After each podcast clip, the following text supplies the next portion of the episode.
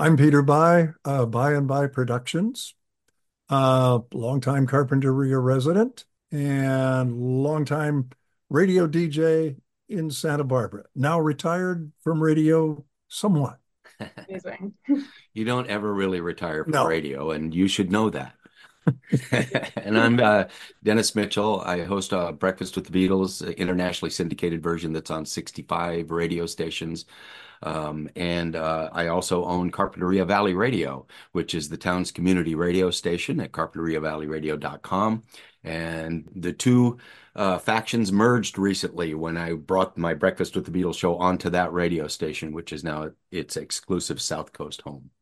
Wow, that's super cool. I'm Kelly. It's very nice to meet you and um, speak with you about this. So, obviously, this event is the 60 years of Beatlemania, and I just had a few questions. So, my first question is How was the craze for the Beatles or Beatlemania different from any other audience before, and how would that evolve throughout the decade? A lot of people have referred to it as a perfect storm because Elvis Presley had been shuffled off to the military and the nation was still deep in grieving over the death of uh, President Kennedy. And here came this band from England. Uh, it wasn't all timing, it was their brilliant songs and that they offered something completely different. It just took seeing them on the Ed Sullivan show, frankly, for millions and millions of people to not care about anything in the world except what this band was going to do next. Uh, and I think that that's what's held the test of time. Absolutely. It was something like 73 million people tuned into that show to watch, right? Mhm. Yeah, um, and I think that, you know, reflective of what was going on was the the tremendous buildup to their arrival in the States on February the 7th, and their own surprise at seeing thousands of people, mainly a lot of teenage girls, that greeted them at uh, JFK Airport just shortly after they had landed. Even they were surprised, not having been here, except I believe uh, George was the only one that had been to the States. And all of a sudden, it was this instant explosion. Absolutely. Yeah. So my next question was that their performance on the Ed Sullivan show came very early on in their career. How did the early songwriting, such as like Please Please Me, differ from later records like Revolver or The White Album? they shifted from uh, basically boy girl themes, uh, love songs, covers of classic love songs, and you know things that uh, were in the mindset of a teenager.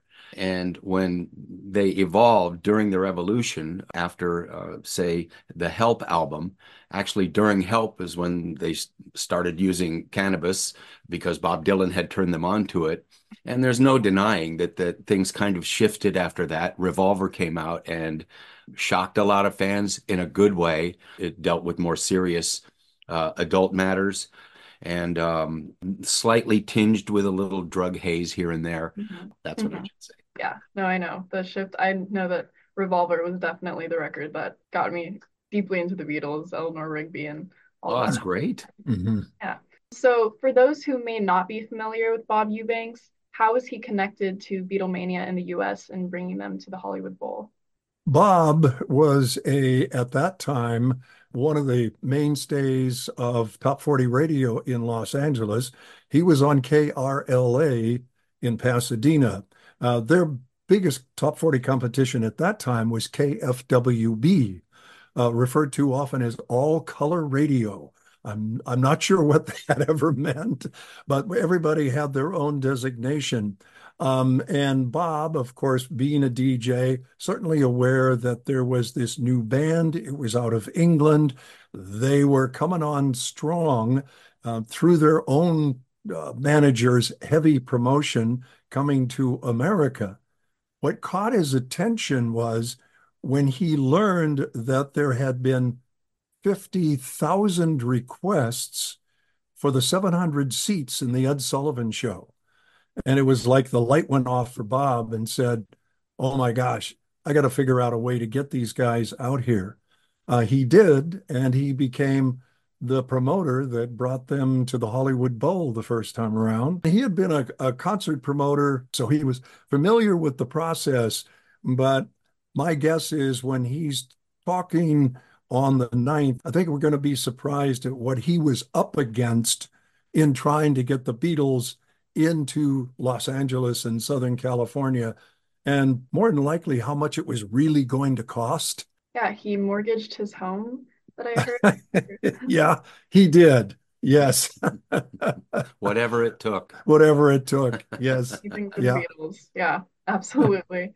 Um, so how has it felt to see the legacy of the Beatles remain strong within multiple generations, especially with the release of the final Beatles song Now and Then, and then events like 60 Years of Beatlemania? Of which we will be giving away a copy at the event on red vinyl. Thank you.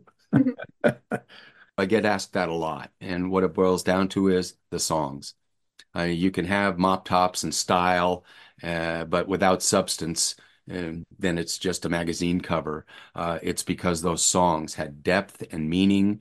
Uh, they were complex. Even the simplest of Beatles songs, uh, it was the depth of the songs and the genius of the songwriting that has lasted and endured over all of these years. Uh, and I think that's why even the newer generations coming along with it, with the music we hear now, it's like, well, wait, that's something a little bit different. The longevity of their music I mean, yesterday became one of the most played songs, most covered songs, most covered well. in the world. I mean, every time I've listened to it, I keep thinking it is a simple song. Yes. And yet, simple songs don't necessarily have a 60 year lifespan. No, yeah. but you yesterday know? lives on. Yeah. And it was uh, along those lines. I lived in a, a military household Dad despised the Beatles. Yesterday was the first time he had to give it up. That's a good song. oh, great. Yeah. Super timeless and completely understandable why. So, my last question is just six years of Beatlemania celebration is happening Friday, February 9th at the Marjorie Luke Theater. Mm-hmm. Where can listeners find out more and get tickets? Uh, you can get tickets by going to Bie and Bie, that's B I E, Bie and Bie productions.com slash upcoming events. And they're right there online. They're $30 for advance and they'll be $40 at the door. So someone makes that last minute decision to show up on that Friday night, we will still have tickets for them. So you can also go to carpinteriavalleyradio.com. There's a graphic right there on the front page. Click it, and it'll take you right to Bie and Bie Productions. There you go. Oh, and really quick, what exactly is happening at the event? Well, we will, um, both Dennis and I will open up the show at around seven. And we have about a 15 to 20 minute presentation of various Beatle facts and going to talk about different things and how some people were affected by their arrival in the country. We, we have some wonderful door prizes to give away. Then we will bring on Bob Eubanks, who will tell some pretty fascinating, seldom heard stories about working with the Beatles over those years that he did.